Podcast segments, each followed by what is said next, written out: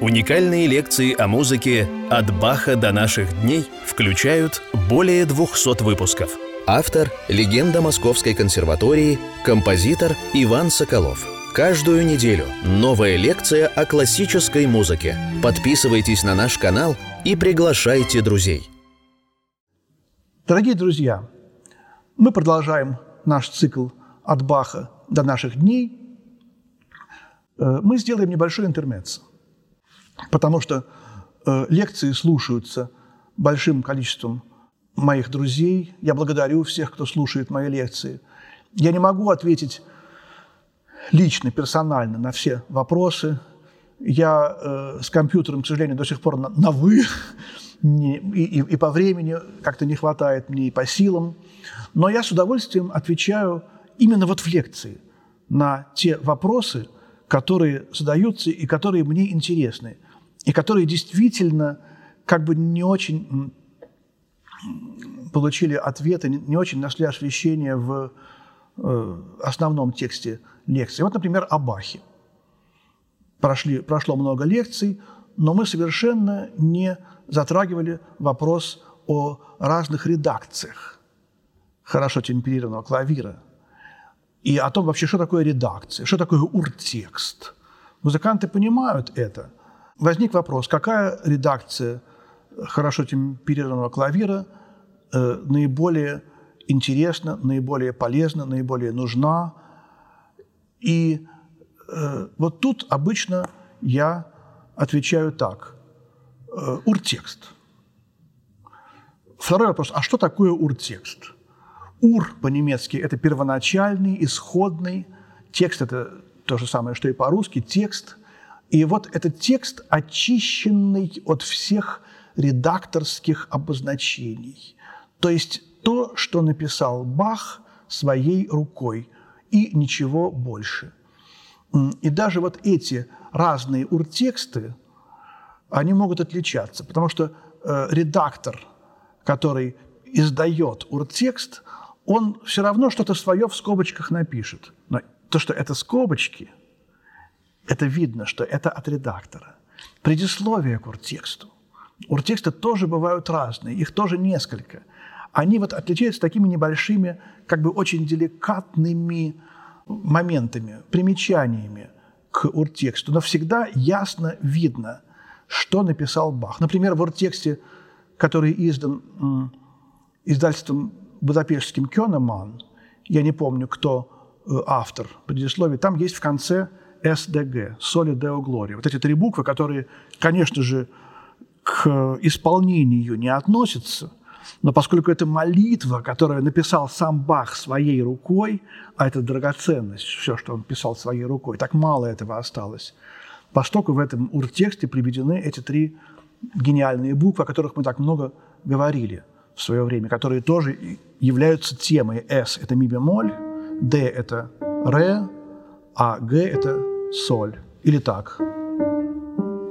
Соли Део Глория, единому Богу слава, благодарность Баха, выраженная им, написанная им в тексте, благодарность Господу Богу за то, что не Бах, а Бог сочинил это сочинение и позволил, дал силу, дал вдохновение Иоганну Себастьяну Баху записать это. Вот это уртекст. Мы знаем, что Бах практически ничего не сообщал исполнителям о темпе, о штрихах, об оттенках. Буквально наперечет указания динамики, указания темпа, характера, штрихов. И поэтому они все очень драгоценны. Видимо, Бах знал, как нужно играть. В других сочинениях того времени тоже очень мало этих указаний. Постепенно их становится больше у Карла Филиппа Эммануила, у Гайдна – Моцарта, сильно э, прибавляется количество у Бетховена, и потом в XIX веке э, все больше и больше. В XX веке порой э, даже больше указаний на исполнение, чем самих нот. Сильвестров невероятно богато уснащает Штакхаузен и многие другие совершенно разного стиля современные композиторы. И поэтому сочинения Баха требуют вмешательства редактора, потому что не все музыканты, особенно начинающие, э, могут ориентироваться вот в этом белом тексте. Теряются, пугаются, играют без оттенков, хотя, так сказать, боятся, э, уже привыкнув к э, вилочкам, к оттенкам в музыке, с которой они начали свое образование XIX века. А что делать, когда ничего нет? Инициативу проявлять пока трудно. И вот э, появляются редактора. Первое издание хорошо темперированного клавира было в 1801 году. Первая редакция, то есть э, первое издание, снабженное комментариями, оттенками, это Карл Черни. Вот, ученик Бетховена, и это, конечно, грандиозное событие, потому что Черни понял, что это величайшее сочинение, понял, что его необходимо комментировать, изучать. И, конечно, ошибки того времени, которые он сделал, мы сейчас понимаем. Он, например, убирал какие-то такты, которые ему не нравились. Вот первая прелюдия.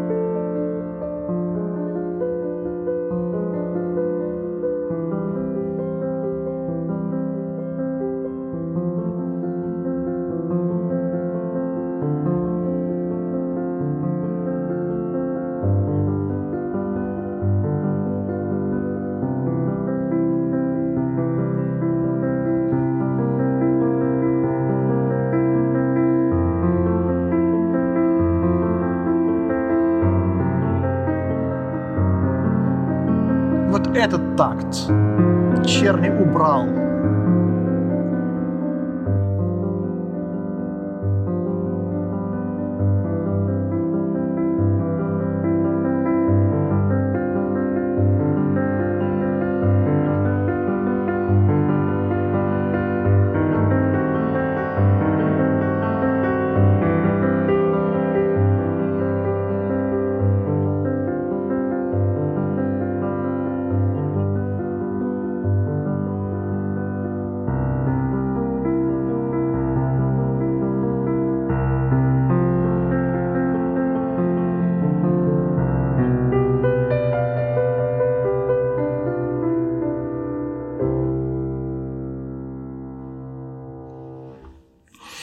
Вот это самый такой хрестоматийный пример э, того, как э, в то время свободно относились к тексту. Те, кто переписывал автографы Баха, мы далеко не все прелюдии и фуги из второго тома имеем сейчас в автографе Баха. Многие из них переписаны современниками Баха, и две разные копии или три, они все отличаются друг от друга. И поэтому что же было там у Баха в рукописи, мы не знаем. И мы догадываемся, кто из них исправил вот эту ноту, кто эту. Может быть, сам Бах тоже исправлял. Может быть, есть две разные баховские оригинальные, так сказать, рукописи, которые со временем потерялись. Мы знаем, как небрежно относились в то время к рукописям, использовали бумагу для бытовых нужд, э, бутылки с постным маслом заворачивали или рыбу – вот, в рукописи Баха. Даже кощунственно себе представить это. Но такие свидетельства есть. Есть кто-то из музыкантов пришел в рыбный магазин и увидел там, значит, чтобы взять, чтобы не пачкать руки, рукописи Баха. Тут же их, значит, за какие-то деньги выкупил. И таким образом мы знаем автограф шести сонат и партит Баха скрипичных. Ни больше, ни меньше. Вот. И поэтому вот эти вот разночтения – это знак того времени. Первым, кто сказал все, что написал композитор драгоценно, был Брамс. Брамс был первым редактором, э, сочинений не только гениальным композитором, но и редактором, который стал придавать первостепенное значение вот этому слову «уртекст», этому слову как бы рукопись, вот это факсимиле. Редакторская работа э, была поднята Брамсом на невероятную высоту. И вот, видите, вот такой аккорд, а потом сразу черни показалось... Э, э, ну, правда, тут параллельные квинты возникают, которые запрещены, но настолько логично взять двойную доминанту, а потом доминант септаккорд и кадансовый, что Черни решил, что вот это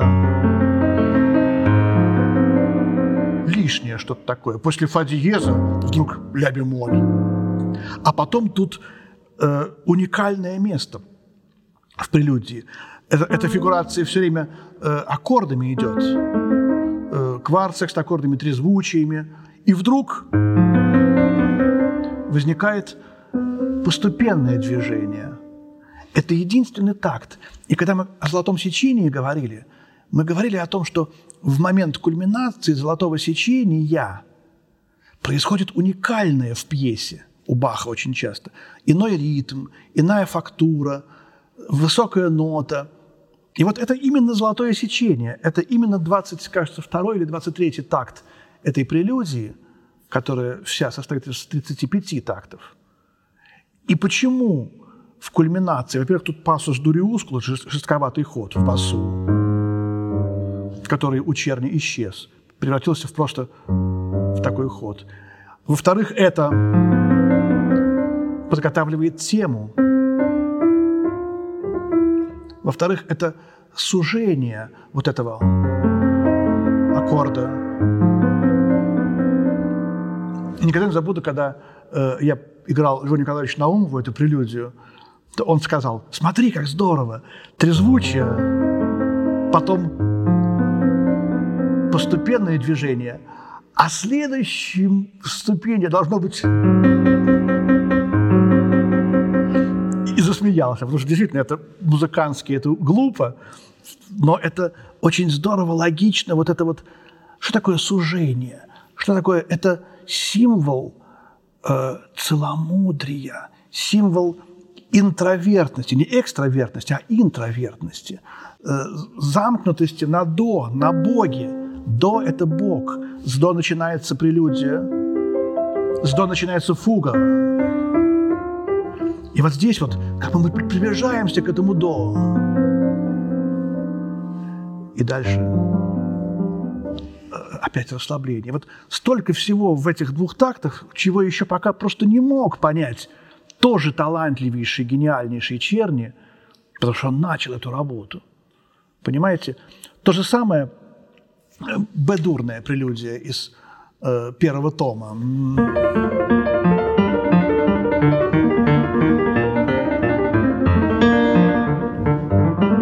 Вот эта прелюдия, э, она по традиции связана с Рождеством Христа и с, бого... Э, и, и с явлением ангелов пастухам когда пастухи э, были в рождественскую ночь э, в поле, пасли скот, и они увидели э, нисходящих с неба ангелов.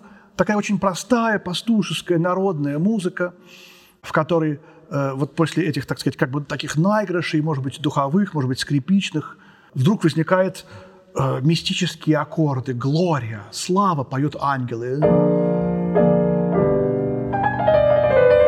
Вот. Пораженные пастухи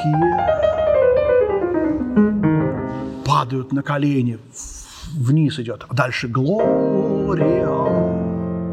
Вот эти аккорды у Маржелини там написано форте, а у Баха ничего не написано. Поэтому 90%, я имею в виду у Муджелини, у редактора Муджелини, самая популярная в педагогике редакция ХТК Баха – это Муджелини. Он пишет форте, Просто потому, что это аккорд. Аккорд должен быть форте, да? Вот Муджелини тоже гений. Понимаете? Потом поговорим о нем, э, о его заслугах. Но это естественно. А когда я играл эту прелюдию Ирине Ване Наумовой и сыграл форте, она сказала, а Женечка Королев играл здесь пьяно. И в ее глазах засветилась любовь к ее ученику Евгению Королеву, который сейчас является профессором э, высшей музыкальной школы в Гамбурге, знаменитейшим профессором, которого все мечтают учиться, и который играл много раз Юдиной, не будучи ее учеником официально, который учился у Ирины Ивановны, у Льва Николаевича Наумовых, и все его боготворили. И особенно, как он играл Баха. Лев Николаевич рассказывал, Женечка Королев пришел ко мне и сказал, «Лев Николаевич, я могу сыграть вам прелюдию и фугу шестью различными способами – как Гульт, как Рихтер, как мне сегодня хочется, романтически, классически, экстравагантно. Какой вам лучше? Он рассказывал мне и говорит, я опешил, сказал, сыграй, как тебе сегодня хочется. А потом подумал, а надо было сказать, сыграй шесть раз. Все шесть. Что бы произошло? Вот. Пожалел о своей недогадливости. То есть вот такой гениальный человек э, гениальный исполнитель Баха, всегда был гениальным, он догадался. Но не было в то время никаких книг о том, как нужно играть, о том, что это ангелы. Глория. И вот что делает Черни. Потом, когда, значит, эти ангелы, это же колорирование, риторическая фигура. Э, может быть, шум крыльев уже слышен. Может быть, это не, не просто играют на скрипочках, пасут скоты, пастухи, а может быть, это уже шелест этих крыльев ангельских. И когда эта прелюдия заканчивается, у Баха так. Вот так вот на этом себе моле, по-моему, с ферматой. Они улетели вверх. Крылышки, э, как у стрекоз, зашуршали, и их нет. Гениальное окончание. Что делает черни? Си бемоль – это последняя восьмушка. Черни добавляет целый такт. Целую ноту, фермата. И он всех этих ангелов плюхает на землю. Они стукаются, ушибаются лбами. Это с точки зрения нашей трактовки – Э, того, что каждая прелюдия о, евангельск, о евангельском событии написана. Это смешно, грубо, но мы не будем сердиться на Карла Черни, потому что он первый, он первопроходец. И просто отметим вот эти досадные, забавные неловкости и поблагодарим его за то, что он первым сделал такую редакцию. Потом были разные редакции Бишов XIX э, века – которые позволяли себе какие-то образные трактовки, и немножко они не совпадают с тем, как мы сейчас трактуем. В XIX веке много было в понимании музыки того, что мы сейчас не можем принять. А думаю, в 21-22 веке будет много того, что сейчас уже мы тоже не можем принять. Они будут смеяться, как мы воспринимали музыку. Вот это такие, знаете, неизбежные временные э, сдвиги. Время меняется. Как играет Рахманинов, гениально играет.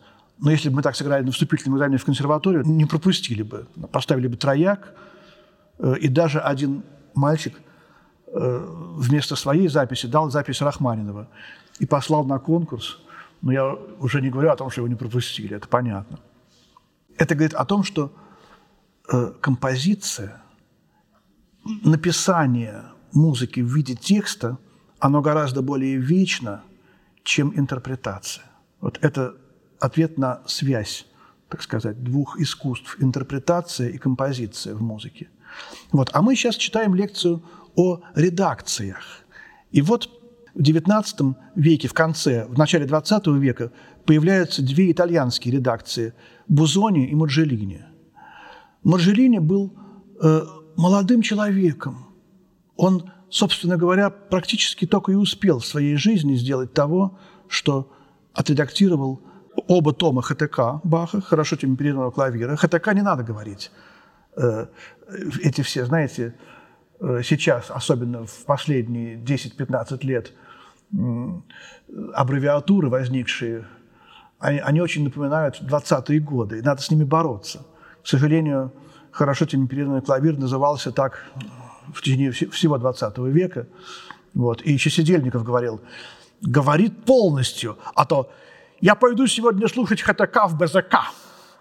Ну, что это такое? ХТК в БЗК. Хорошо темперированный клавир в большом зале консерватории, надо сказать. Не полениться эти святые слова выговорить. И вот Маржерини умер в районе 30 лет. И мы знаем о том, чтобы это был талантливый молодой пианист, очень любивший Баха. И действительно, не случайно его редакция до сих пор чаще всего переиздается и пользуется любовью в школах, в училищах, в консерваториях. Хотя некоторые считают, что она немножко ограничена, и, может быть, правы они. Вот эти оттенки чуть-чуть иногда чрезмерно романтические. Но в том-то и дело, что мы должны, если мы преподаем Баха, мы должны говорить, что ты э, играй по Муджелине, но рассматривай это как исходный пункт для твоей собственной редакции. Когда меня спрашивают краткий ответ на вопрос, какая редакция Баха самая лучшая, я говорю, все очень хорошие, у всех есть недостатки, надо выбирать ту редакцию, которая тебе по душе, но в идеале любой пианист должен в течение всей своей жизни – в течение всего своего общения с Бахом создавать свою собственную редакцию.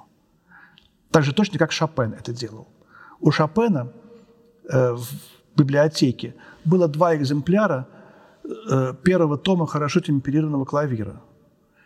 В один экземпляр он вносил свои поправки, обозначение темпов, обозначение лик, оттенков, штрихов. Второй экземпляр он ставил на пюпитр, когда занимался с учениками, и тоже ставил им пальцы, лиги, штрихи. Эти драгоценные шопеновские как бы наброски его редакции, они сейчас изучаются, они продаются за большие деньги в нотных магазинах, факсимиле э, экземпляра э, первого тома из библиотеки Шопена. Его личный экземпляр, экземпляр для занятий. Два разных экземпляра. То, что делал Шопен, ну вот, например, э, смотрите, до диез мажорная фуга. У Баха так. Вот тема баховская. Шопен добавляет всего лишь одну ноту, меняет.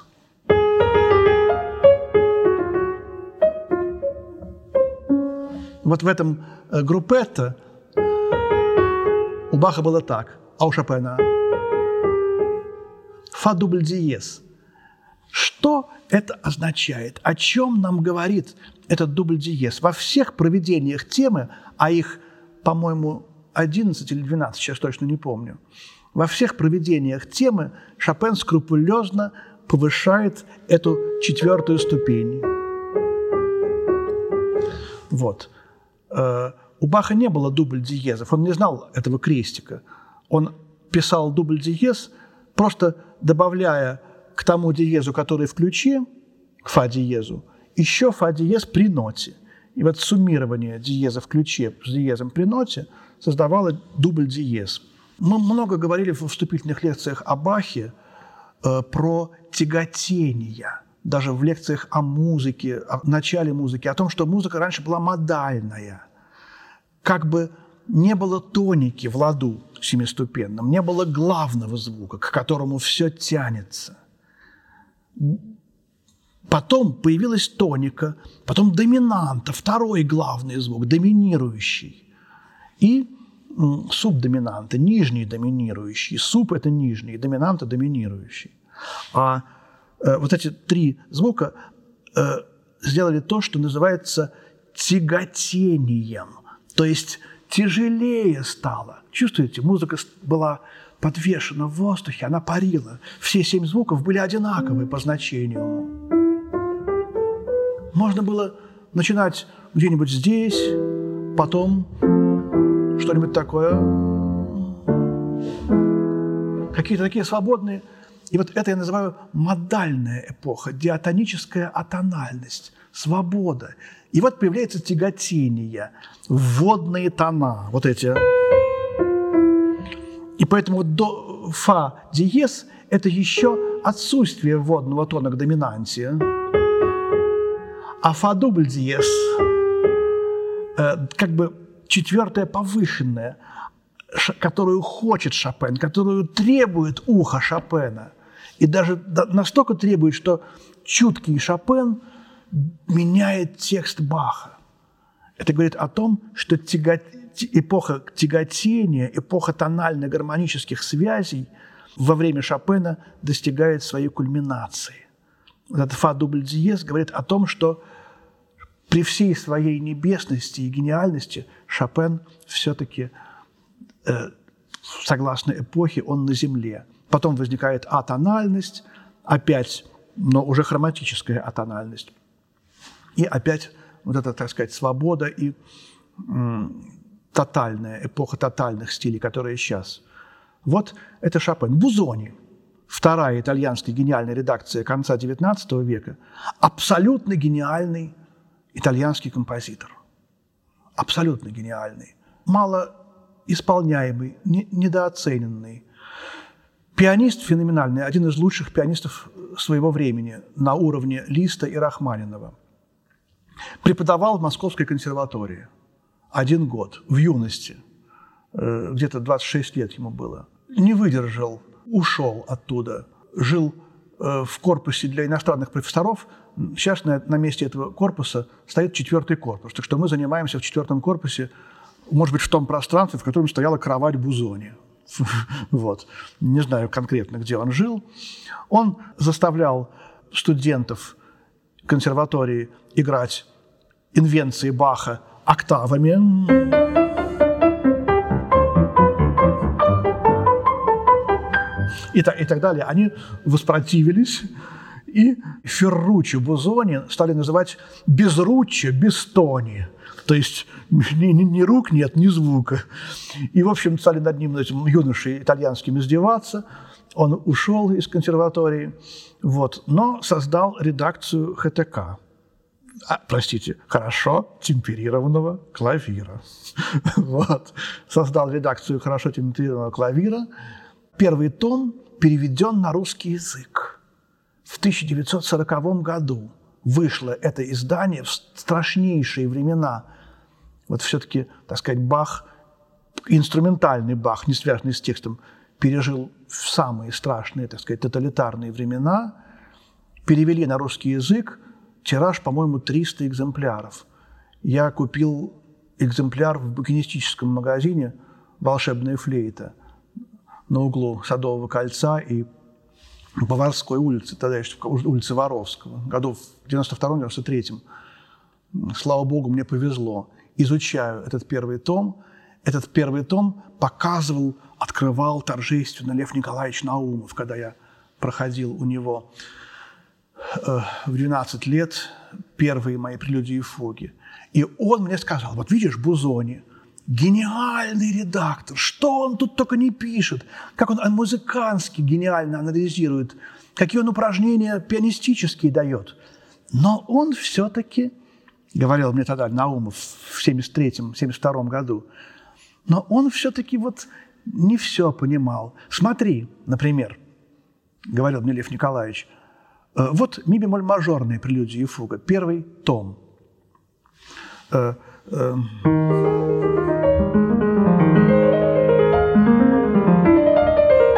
Вот это известное. И дальше вот такая вот полифоническая идет часть, которая делит эту прелюдию как бы на две части – прелюдия и фугетта. А потом идет совершенно такая легкая, танцевальная, как бы крестьянская фуга.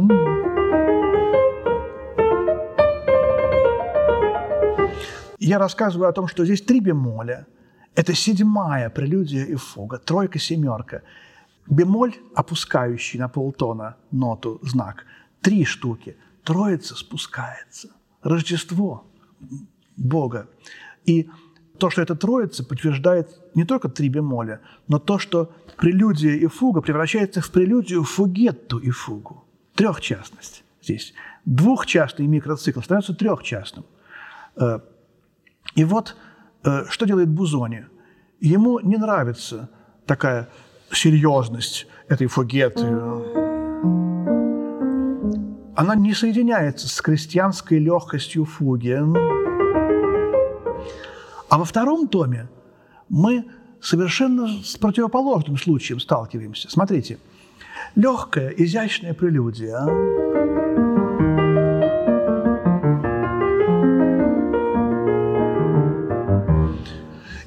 Торжественная, гимническая, хоральная фуга.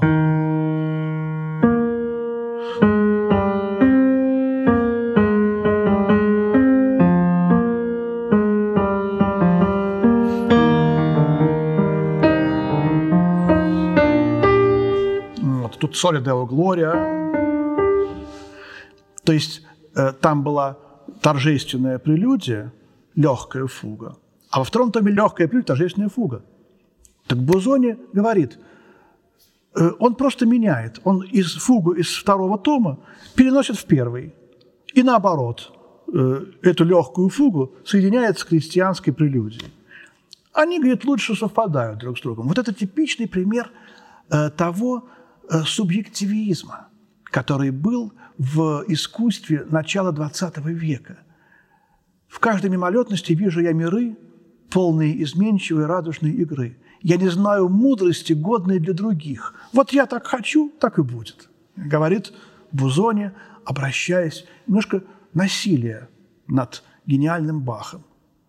Хорошо, идея Бузони гениальна в своей смелости. Время было такое, мы не осуждаем его – но мы понимаем, благодаря Бузоне понимаем, насколько гениален Бах. Он сделал контраст между, ну, скажем так, пастухами и волхвами в первом томе, а во втором томе этот контраст перевернул, обращенный контраст. Во втором томе начинается с пастухов, а кончается волхвами. Или наоборот, может быть, э, это именно во втором, во втором томе гимн Вселенной э, во славу Бога родившегося.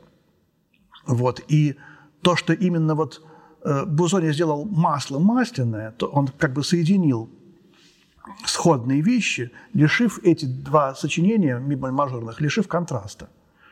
Вот это и навело и Наумова, и многих других на мысль, что все-таки Бах гениален, а еще одна, так сказать, сторона гениальности Баха. Вот Бузони абсолютно гениален, и вот именно вот в недостатках, в каких-то ошибках – Бузоне. И его и гениальность-то и проявляется. Потому что э, ошибки гения, они вдвойне нам ценны. Также есть прекрасные редакции э, Бартака, великого венгерского композитора Белы Бартака, который, например, э, расположил по-другому прелюдии и фуги от легких к трудным технически. Это тоже педагогический принцип – есть редакция Мержанова Виктора Карповича, недавно ушедшего из жизни, великого пианиста, э, из самых последних. Но я повторяю, что мы все, кто играет, изучает хорошо темперированный клавир, должны как бы идти к тому, чтобы на протяжении всей своей жизни создать свою собственную редакцию. Пусть эта редакция будет э, записанная нотами, записанное э, на бумаге, примечания, тексты. Пусть эта редакция будет э, изменение штрихов. Вот, например, моя редакция, она в лекциях возникла. Так, я не собираюсь записывать эту редакцию, но э, мое прочтение этого гениального сочинения Баха, оно зафиксировано в словах и в каких-то вот исполнениях немногочисленных прелюдий и фуг, которые я записал в этих лекциях. Вот. Нет хорошей, абсолютно идеальной редакции. Все редакции хороши, во всех есть что-то хорошее, что-то плохое, и все эти редакции в сумме своей образуют одну грандиозную космическую редакцию, постижение э, музыкантами, всем сонмом талантливых, гениальных музыкантов постижение вечного, неизменного, гениального и непостижимого, загадочного произведения Баха «Хорошо темперированный клавир». Спасибо, до свидания.